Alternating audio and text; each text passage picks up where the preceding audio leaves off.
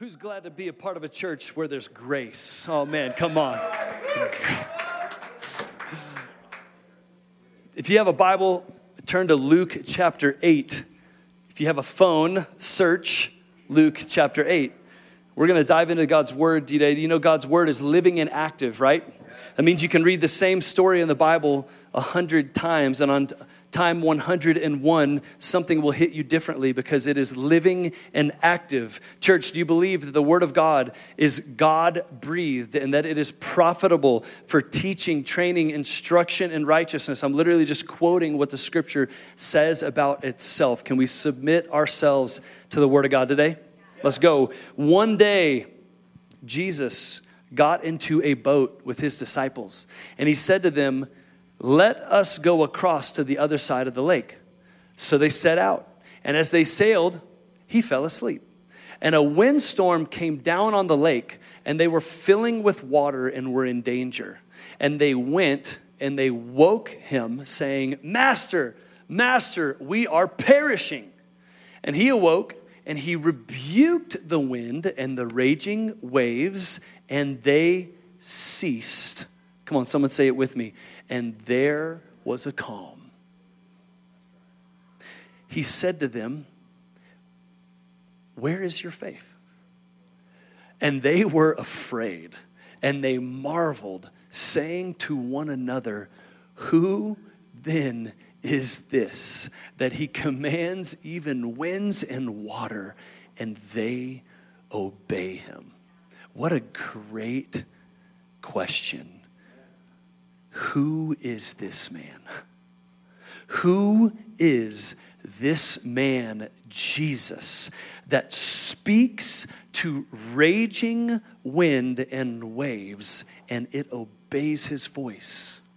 Maybe the wind and the waves, since we had our little moment talking about God creating the heavens and the earth with his voice, maybe, oh, come on, somebody, when he spoke, they recognized his voice.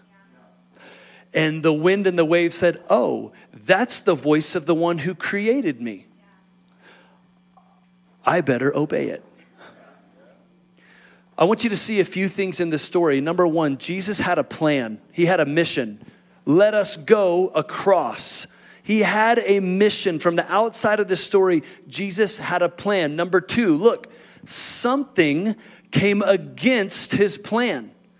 He had an intention to go across the lake, and a windstorm came down on his plan. Have you ever had a plan or intention or felt like you were moving in a direction and something came down on you to stop you and resist you? Jesus had a plan, something came against his plan. Number three, he rises up. Somebody say, rise up. He rises up I love this. He responds to the resistance by rebuking what raged against him. He responded to the resistance by speaking and rebuking what was raging against him. But here's good news for us it wasn't just raging against him, it was raging against who? His friends. That's good news for us, right? Hey, do you know Jesus is in the boat right? They encounter resistance. Jesus comes against it. And say it with me again there was a calm. How awesome would that be? If every time that you started to feel that resistance, that weight, that pressure, immediately, instead of freaking out like these guys did and like we did so awesome, uh, so often, it's as soon as you start to feel the resistance, you go, oh, oh, oh, I've been in a storm before. Jesus is, is in my boat. Okay. And, and you come against what's coming against you, and there was a calm. How many guys would love to not have to deal with anxiety so much? How many would love to not have to deal with those raging things that feel like they just come against us? Look, what I want us to see in this story is that ultimately Jesus was asleep when all of this happened. Check this out. Jesus was sleeping through what was threatening them. To them, it was, whoa, whoa, we're perishing. To Jesus, it was nap time. No, stay with me here. He was asleep. I want us to see something very powerful as we kick off our summer series, and I tell you what we're leaning into as a community. He was at rest. And because he was at a place of rest, inside of him, he was resting. He was secure. He was asleep. He was not freaking out. He knew who he was. He was resting. From his place of rest, he stood up and spoke rest into the atmosphere around him. Do you see what I'm saying? From his rest, he brought calm. Church, when you live at rest, you walk in the authority to bring rest to the atmosphere around you. That word for calm is galene. It means stillness, tranquility. It's only in the New Testament three times, and it's all in this story because Luke tells this story, Matthew tells this story, and Mark tell this story, all from a different perspective. And the only time this word calm is found in the New Testament is when they tell this story. This was a unique moment of stillness that Jesus brought into the atmosphere that was raging against him. What's interesting is that in Matthew's account of this same story, it comes right after what the, what the Bible has titled Jesus' talk on the cost of discipleship. I want you to see this in Matthew 8. Same story, different account, Matthew's account. It says, A scribe comes up to Jesus and he says, Teacher, I'll follow you wherever you go.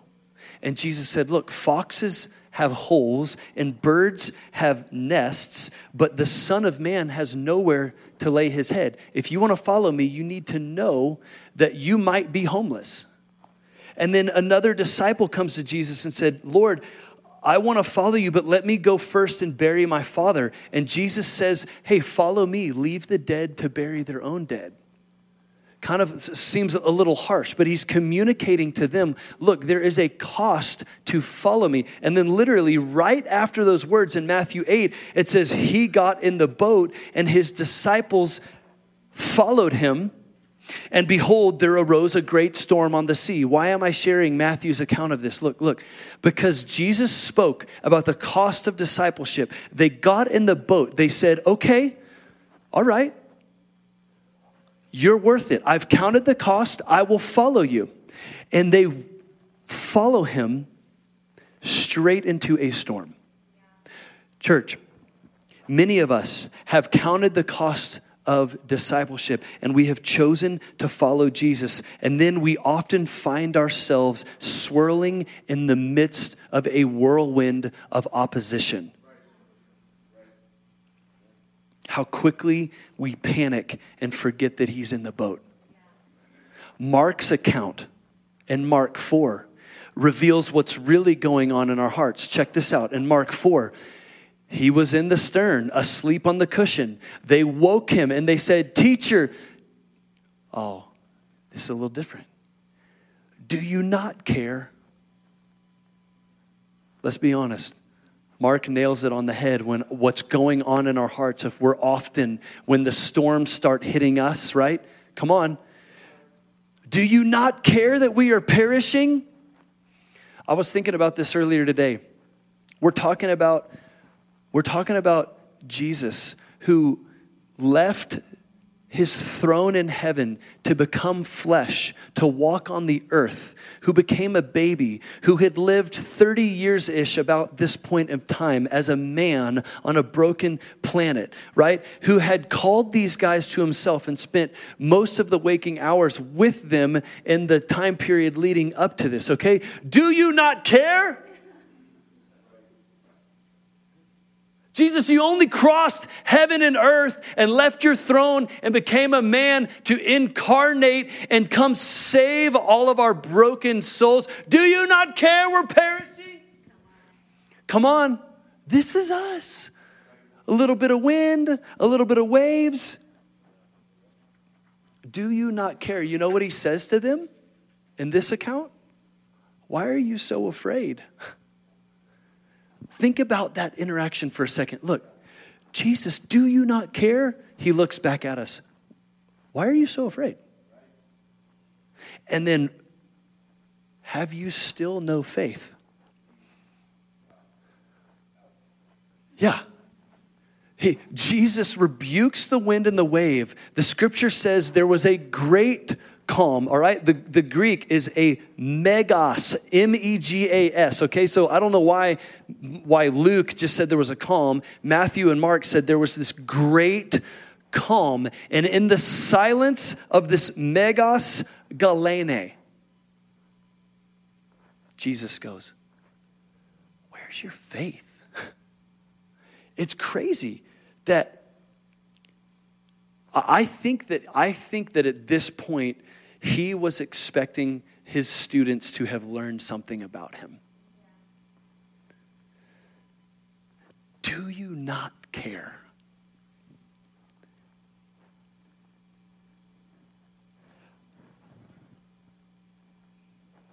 We all encounter storms. We all encounter resistance. We all encounter difficulty. And I want to speak over us I believe the invitation for us is into this great calm with Jesus this summer. I believe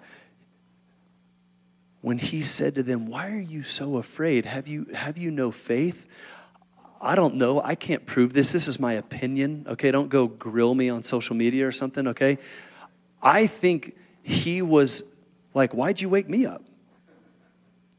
These guys had spent time with him. These guys were learning to walk in the authority that he was teaching them to walk in. I think he was like, Man, you just messed up my nap.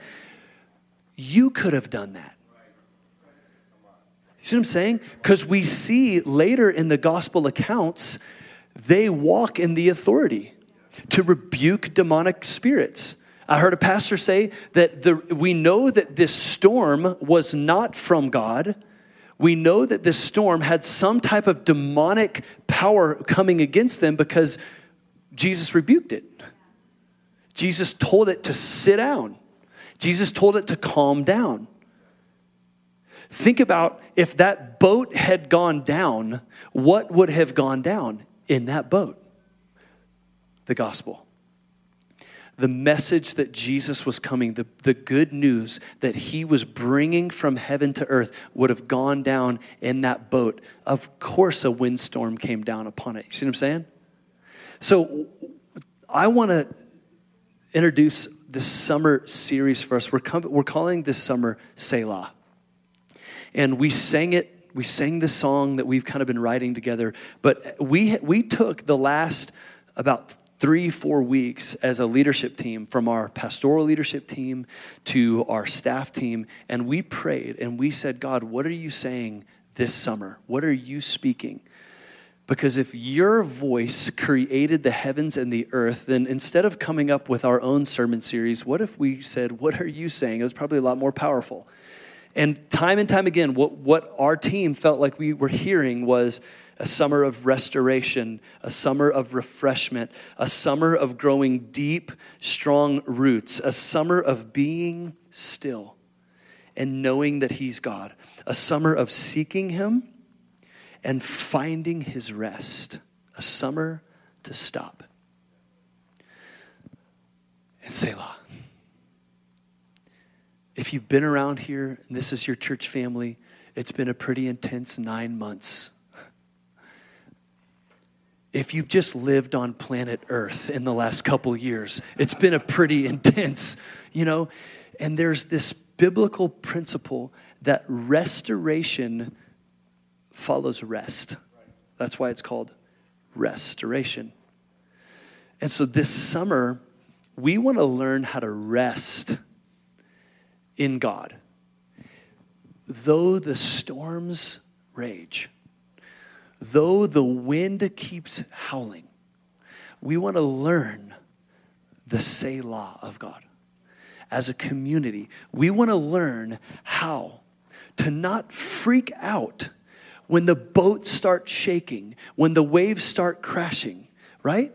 And how to sink into this great calm. Because remember, Jesus was at rest, and it was from that place of rest that he brought rest around him. So we're going to learn how to rest with Jesus this summer. You guys okay with that? I'm excited because we're turning the word rest. Actually, go ahead and grab there's journals. We got you journals. They're underneath the chairs at the end. So if you're seated near the end of a row, not yeah, grab the stack of journals and just start passing them down the row. Because we are going to sink our teeth into um, not just some nice messages hopefully some decent preaching, okay, but we're sinking our teeth really into uh, what I would call an equipping, where we learn together how to practice rest.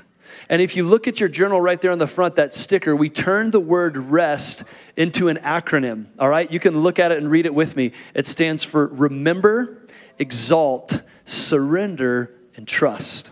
And the reason why we gave you journals is because we want to encourage us as a church family to stop, to be still,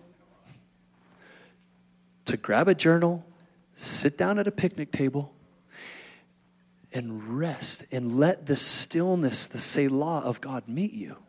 And so we've provided this little acronym because because I've been practicing this myself for the last couple of weeks. And here's the cool thing you can do this in two minutes falling asleep at night, or you can draw this out into an hour, listen to worship music and journal. I've done both, but I, I will just, I will literally say, God, I receive your rest and I'll start working through the acronym. Let's say that day in particular, I was just thinking about God as our healer, all right? I'll go, God, I remember that you are my healer. I remember that by your wounds, the Bible says, I'm healed. And I remember all the times and all the ways that I've experienced your healing in my life and I exalt you. That just means to lift him up and to worship. I thank you that you're my healer. I worship you as my healer. I exalt you as my healer. And I surrender to you the places in my life that still need healing. I lay down all the anxieties and the cares of the unhealed places or the things in my family member or my community. I surrender and I trust you as healer. In 60 seconds, you see that? You feel that? I remember, I exalt, I surrender, and I trust. And we want to step into a summer of learning these different components. And so we're going to preach a couple weeks on remembering the Lord. And we're going to preach a couple weeks on exalting Him, on surrender, and on trust. And I'm excited because I'm not going to be up here every week. We're going to get some of the different guys, the men, leaders in our church, pastoral leadership team, core men in our church family, and women are going to come and bring messages on how we can rest and Selah with the Lord. Amen? I believe that if we will, every time there is um, an invitation from, from a spiritual leader. I want you to understand just something. There have been probably 20 people who sought the Lord and said, God, what are you saying for our church family? And we found a place of unity on what we felt like God was speaking. And so now, maybe you weren't a part of that 20, that's fine, but you're a part of this family and you get to come in and say, oh, they're leading us into something this summer. And, and, the, and the way I understand, even as we see Jesus and his authority, the way I understand authority to work is that anytime you follow the leadership of somebody that's been entrusted to care for you spiritually, you will find life in that place. And so, I want to encourage you to sink your teeth. If, you're, if this is your church home and your church family, I want you to sink your teeth into this word with us this summer. Because here's what I believe just like Jesus was asleep in the boat, and then from that place of rest, got up and had authority to rebuke a demonic storm coming against his people. I believe that that is, that is what we have to gain. Are you with me? We have to gain from learning how to rest. We actually have to gain a, a higher level of learning how to walk out in that authority and see storms around us cease. But for the remainder of today, I am just going to preach the gospel to us, if that's okay. And I'm going to explain what that is. But the reason why I'm just going to preach the gospel, so if you want to flip, you can start flipping to Romans chapter 1. I want to preach the gospel because the beginning of rest, that acronym on your journal, is to remember. And the number one thing that we are prone to forget as followers of God, from the Old Testament to the New, come on, someone, the number one thing we are prone to forget is how God has delivered us. We are prone to forget how He's rescued us. We are prone simply to say, we are prone to forget the gospel.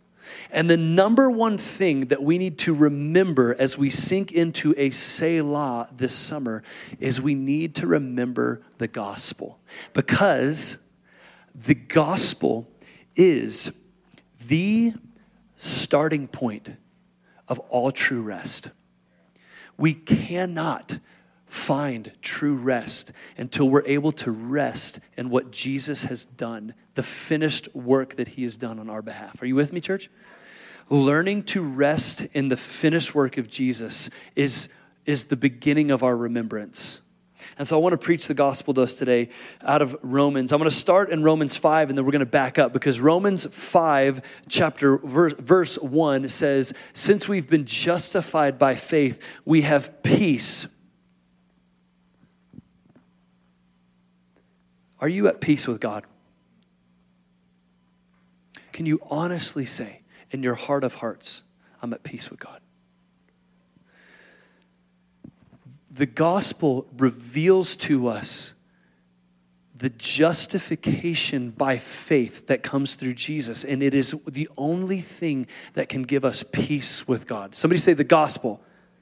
The gospel is the only thing that can give us true peace and true rest with God. So before we take a, a, a Selah summer to learn how to rest, we have to remember the gospel. Check it out Romans chapter 1. I'm camping in Romans 1 today. And if it's okay with you guys, I'm going to let the word of God speak for itself um, and lead us into the gospel. Y'all cool with that? He says this Paul, a servant of Christ Jesus, called to be an apostle, set apart for the gospel of God, which he promised beforehand through his prophets in the Holy Scripture concerning his Son, who was descended from David according to the flesh, and was declared to be the Son of God in power according to the Spirit of holiness by his resurrection from the dead. Very simply put, the gospel is that the Son of God came in the flesh, that he lived the life we could not live. He died the death that we deserve, and he rose again. The gospel, very simply put, is about Jesus. It's about the Son of God. It's about a resurrection power that has the ability to overturn any and everything in, that is dead in our lives. Because he says here in verse 16, a little bit later in the same chapter, Romans 1, he says, I am not ashamed of the gospel, for in it, it is the power of God for salvation to everyone who believes, to the Jew first and also to the Greek. For in it, the righteousness of God is revealed from faith for faith, as, as, ah, sorry, as it is written, come on, say it with me, the righteous shall live by faith. The gospel simply means good news. It's the good news about God's power to save us. Did you see that? The gospel is the power of God for salvation. And in the gospel, God's righteousness is revealed. The gospel is the good news about God's righteousness made available to us, okay? But let me let me paint a picture, okay? I want to tell you about how good news works. Good news usually works when you've just heard bad news, right? Good news doesn't really work that effectively. Uh, well, maybe sometimes in and of itself, but it works a lot better when you've heard bad news, right? So let me just, let's just go with me here. Step into the doctor's office, okay? You walk in, you're going in to see the doctor for a regular wellness checkup. You haven't felt anything necessarily wrong with you out of the ordinary. You're sitting there, he comes, he does some tests, he draws some blood, maybe he takes your blood pressure, and then he leaves. He goes and examines the data, and he comes back and he sits down and he says, I have good news. There's a cure. Are you with me? wait, wait, wait, wait. What? You're like on your phone, scrolling Instagram, you know, waiting for him to come back in. I have good news. There's a cure. You go, whoa, man, you just took my blood pressure. What do you mean, you know? Okay, now rewind, okay? You're in the doctor's office. He takes all your vital signs, draws blood, blood pressure, da, da, da, leaves for a little while. He's gone for a long time. You're starting to get nervous now. Now he comes back in. He sits down with a very serious look on his face, okay? And he says, I have some very bad news. It's stage four cancer, and you don't have much time. But I have good news we just had a medical breakthrough last week and there's a cure. Woo! Right? Do you see how much more effective good news is when you were just given the bad news? Okay? So, if the gospel is the good news about God's power to save us, we have to actually understand the bad news that precedes us. And the bad news, or the sobering news, is that we have a righteousness problem. Okay? We, we have a righteousness problem. And I want us to just keep going here in Romans. Let's let the word of God speak for itself. In verse 18, right after he says the righteousness of God is revealed, he says this look, for the wrath of God is revealed from heaven against all ungodliness and unrighteousness of men. Women, you can throw yourselves in there too, all right? Unrighteousness of men and women who by their unrighteousness suppress the truth. For what can be known about God is plain to them because God has shown it to them. For his invisible attributes, namely his eternal power, divine nature, have been clearly perceived ever since the creation of the world and the things that have been made, so they are without excuse. Hang, hang here. You see what this is saying? It is saying that, that just by living on planet Earth, what we can discern with our five senses, especially in a place like Salt Lake City. He said, what, just by living on planet, there is enough evidence of God for none of us to ever be able to make the excuse, I didn't know he was real. I didn't know he was powerful and I didn't know he was righteous. People like to bring up that argument and say, well, what about people that have never heard? According to the Bible, everybody's heard because his divine power has been clearly perceived only in creation. If all you ever did was walk on the planet, you would have seen enough about God's goodness and his power to know that he was real. The problem isn't that God hasn't revealed himself. The problem is our unrighteousness suppressing what he has revealed. Do you see that in the scripture? Do you hear that I am not preaching my opinions? I am preaching God's word. Our problem is unrighteousness. We suppress the truth. I want to show you in Romans 1 the downward slide of our problem with unrighteousness real quickly. Let's let's keep going, okay? It says first that we suppress. Can you just say the word suppress with me? That's where it starts, okay? Pretty innocent, right? We're just going to suppress the truth a little bit, right? Pretty innocent. But look where it goes from here, okay? Verse 21 For although they knew God, they did not honor him as God or give thanks. oh, it's getting a little bit worse here. We just went from suppressing a little bit of truth to not honoring or giving thanks to him. And so they became futile in their thinking, and their foolish hearts were darkened, claiming to be wise, right? Oh, we're so enlightened, we're so progressive, we're so advanced, we're, we're so wise now. They became fools, and they exchanged the glory of the immortal God for images resembling mortal man and birds and animals and creeping things. Verse 24, therefore, God gave them up in the lusts of their hearts. Basically, God said, if you don't want me to be your God, I will not force you to be.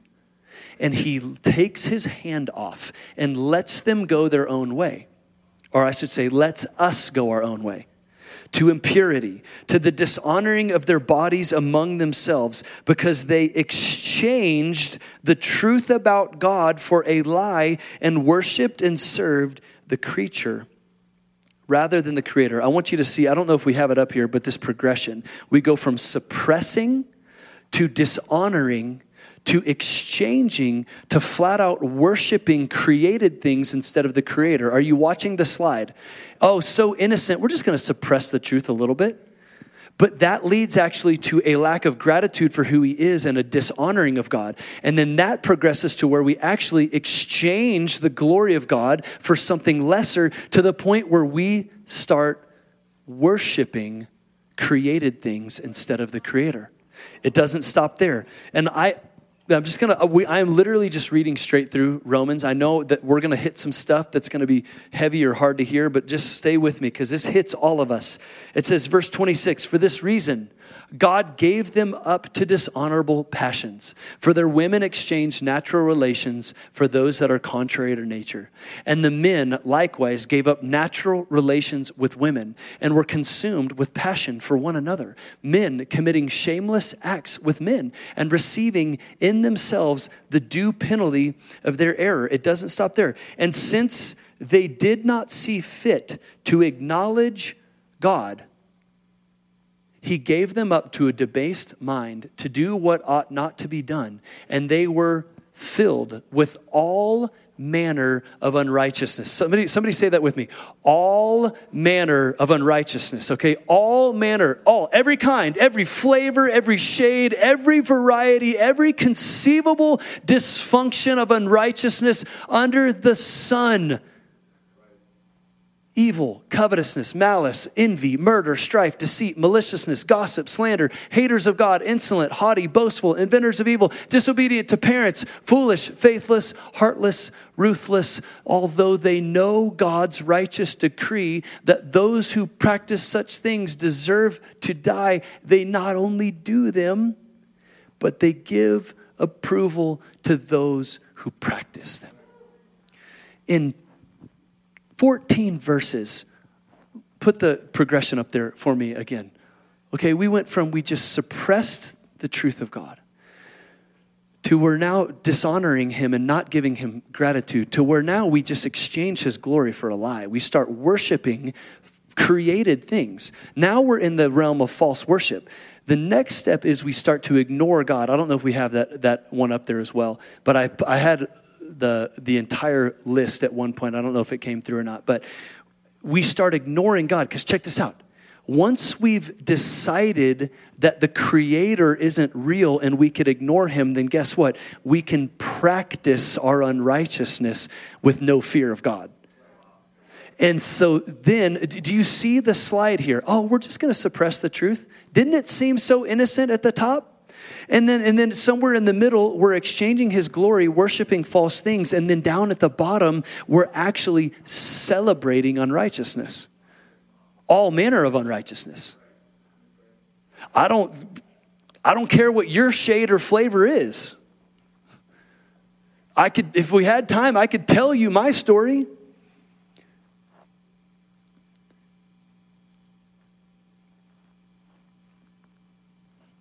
Proverbs 1 puts it like this Because they hated knowledge and did not choose the fear of the Lord, they would have none of my counsel. They despised all my correction. Therefore, they shall eat the fruit of their way and have their fill of their own devices. Look, look.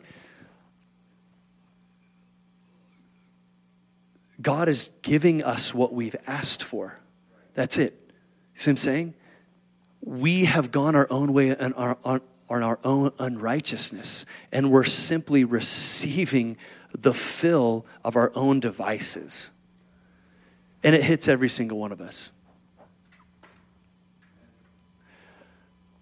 But there's a cure. Come on, right? I don't know if you know this, but you came to a church today that believes in the incarnate Son of God named Jesus, okay? He existed eternally with the Father, Son, and the Holy Spirit until he left the throne of heaven, became incarnate as a man, walked on the earth. Guess what? Jesus, guess how many of these flavors Jesus tasted? Zero. He was sinless. He was pure. He obeyed and honored God every time. He chose righteousness in every way that you and I and the entire world has chosen unrighteousness. And then, and then, with zero guilt on his own head personally, he took all manner of our unrighteousness. And look, I understand what month it is in Salt Lake City and what I just preached, okay? But listen, the unrighteousness that your flavor is, okay, whatever you carry, just because it's a different unrighteousness that might be celebrated in our streets today, it's all falling short unbelievably short of the glory of God and his righteousness. This is why the gospel is good news. Let's get 116 Romans 1 up there again because in the gospel, check it out. The righteousness of God is revealed. Do you see why we need righteousness revealed? Are you hearing the gospel today, church? All of us, all manner of unrighteousness, we have a problem. the gospel is the solution. God, let's get Romans 3 up there, okay? Check it out, church. For now, the righteousness of God has been manifested apart from the law, although the law and the prophets bear witness to it. The righteousness of God through faith in Jesus Christ for all who believe. Look, there is no distinction, for all have sinned and fall short of the glory of God. I looked up the, I'm just kidding, I didn't look up the Greek word for all, but if I did, guess what it would mean? All have sinned and fall short. And we're justified by his grace. Worship band, come up here. We're going to remember the grace of God. We're going to take communion. Jesus gave us the remembrance act of communion to remember his grace as a gift. Look, through the redemption that is in Christ Jesus, whom God put forward. I'm going to confuse you and I'm going to make it really clear, okay? As a propitiation by his blood to be received by faith. Wave at me, come on, you theologians, if you uh, honestly know what propitiation means. Come on. All right, I see you, Tally. All right, come on. Wave at me. Oh, I know we got more than two, three, four people that know what propitiation. Who, who's ready to get theological today? Come on. Hey, hey, look. I know we just preached the weighty the weighty bad news of man's unrighteousness, okay? But we have the weighty good news of the righteousness of Jesus. Let me tell you about propitiation. Propitiation simply means that a substitute stood in your place. It specifically means a substitutionary sacrifice because the Bible, from Adam to Revelation, preached that the wages of our unrighteousness, church, is death. The wages of sin, the wages of all manner of our unrighteousness is separation from God and judgment. And so, propitiation means that where I deserved judgment, a substitute came forward. Hop up here, Raul. Come on. Raul in the courtroom today, and they just they just put up on the evidence block all manner of unrighteousness that this man has committed, and they got it on video. It's not a question of how guilty he is. There's all manner of evidence against this man that he deserves. Check this out by a good judge operating a non corrupt justice system that this man, because of his criminal activity, become, because of his wickedness and unrighteousness, he deserves to be judged. Stay with me. Good judges, righteous judges, do not let convicted, guilty men walk back into society. Justice is a good thing, church. Listen, the Bible says that God's throne is founded upon righteousness and justice. All manner of unrighteousness has earned this man a penalty of death and has earned you and I a penalty of death. There's so much evidence against him. There's not enough community service in the world that he could do to pay off this debt. You know what I'm saying? He couldn't. I know I'm digging you a deep hell grave here, right, bro? You couldn't work your way. What I'm trying to say, church, is that's why the law couldn't help you because you were so bad and so far gone at your worst that I don't care how much you try to heap up your righteous deeds, they will never outweigh your unrighteous deeds. You are guilty, condemned.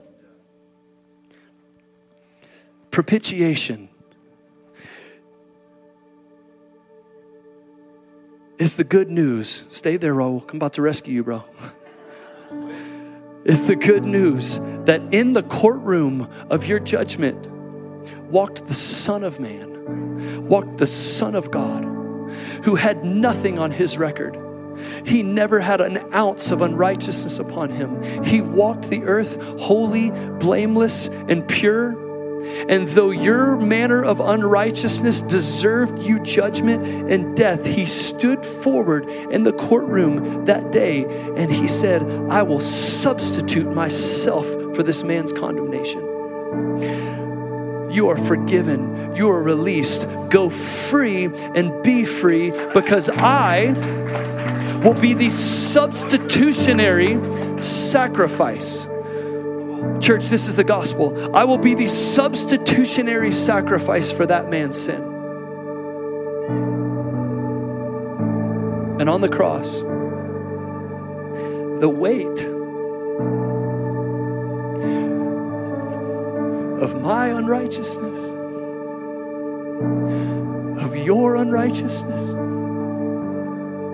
the weight of every flavor and all manner of unrighteousness that men and women have committed under the sun,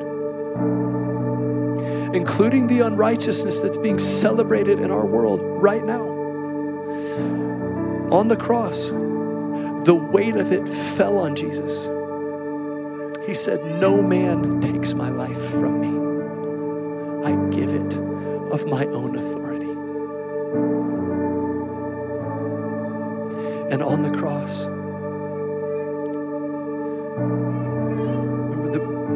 in Romans where it said the wrath of God is revealed against unrighteousness. On the cross, the justice of God against your sin and against the sins of the earth, the wrath and justice of a just heavenly courtroom crushed the Son of God in your place. Can we get that Romans 3 back up there? Look all have sinned and fall short of the glory of God and are justified by his grace as a gift through the redemption that is in Christ, whom God put forward. Do you see that? He put Jesus forward as a substitutionary sacrifice in his blood to be received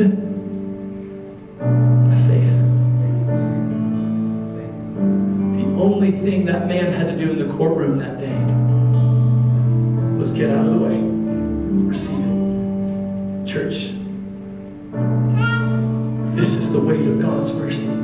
This is the weight of God's grace. We're going to remember it in communion. Jesus said, Every time that you celebrate communion, you proclaim my death until I return. Right, come on. We're proclaiming the death of Jesus that put forth for us the grace of God. And I want to ask every eye to just close in the room for a second. If you've never received the blood of Jesus for your unrighteousness, you've never placed your faith in Christ alone, I want you to have a moment. It is simply a moment to receive.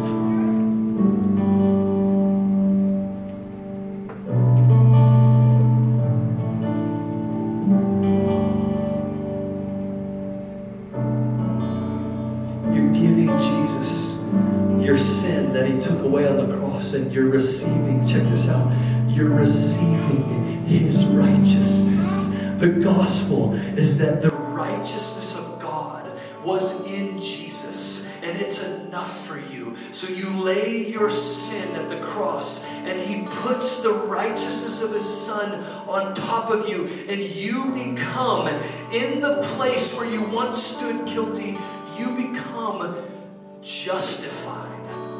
You become purified. You become forgiven. In one instance, it's in the blood of Jesus. You become righteous as he is righteous. Oh, do you see how the gospel is the starting point for rest? Rest in the righteousness of Jesus. If you have faith in him, you are already in his eyes purified. It is finished. So we take communion today. Jesus said, This was my body broken for you.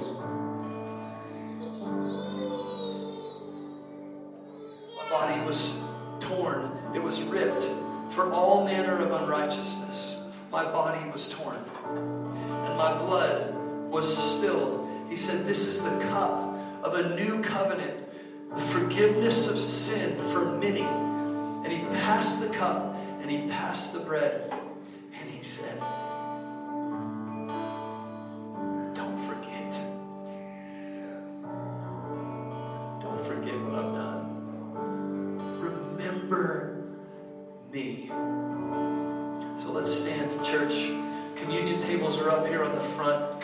as you are ready. We're going to worship.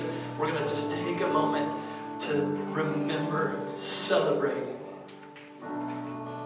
the body and the blood of Jesus.